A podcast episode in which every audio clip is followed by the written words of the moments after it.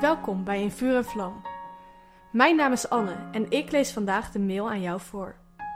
Ik ben benieuwd wat Jezus vandaag tegen jou wil zeggen.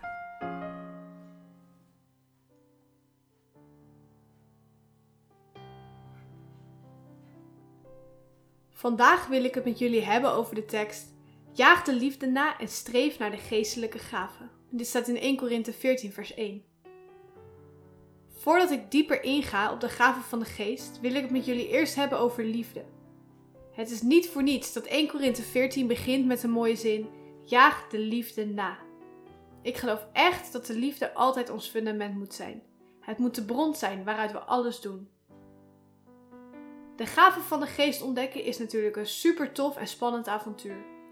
We gaan samen bijzondere dingen ontdekken, bovennatuurlijke dingen zelfs. En ik hoop echt dat je gaat genieten van deze zoektocht. Maar al deze wonderen en deze gaven zijn nooit ons doel.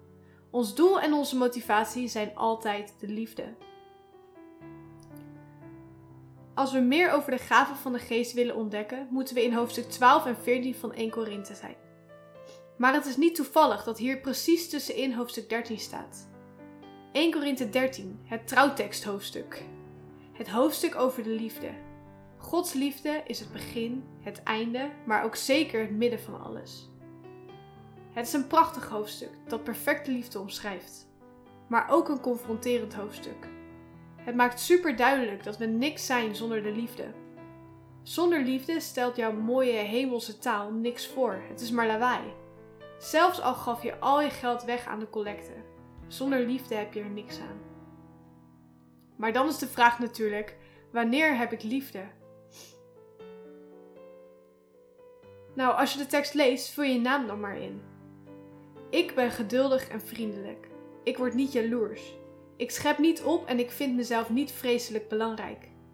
Ik zeg of doe geen onaardige dingen en ik denk niet alleen maar aan mezelf. Ik raak niet verbitterd. Ik vergeef als een ander iets verkeerd heeft gedaan.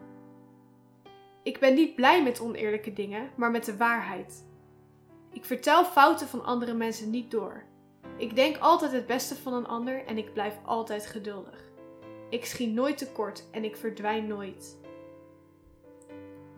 Als ik dit doe met mijn eigen naam, besef ik me maar weer al te goed dat ik er nog niet ben. Maar niet getreurd, zelfs Paulus was er nog niet. Zie Filippenzen 3 vers 12. Maar laten we dan ook Paulus navolgen en ons niet richten op de fouten die we hebben gemaakt.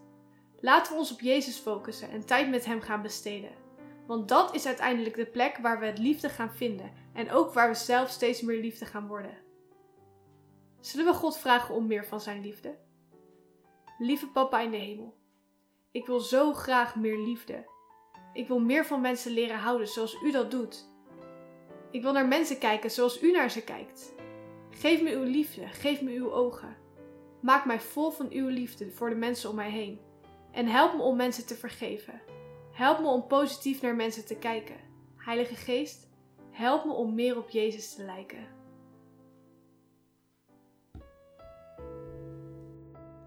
Wat leuk dat je hebt geluisterd naar In Vuur en Vlam. Heeft de tekst je geholpen om God beter te leren kennen?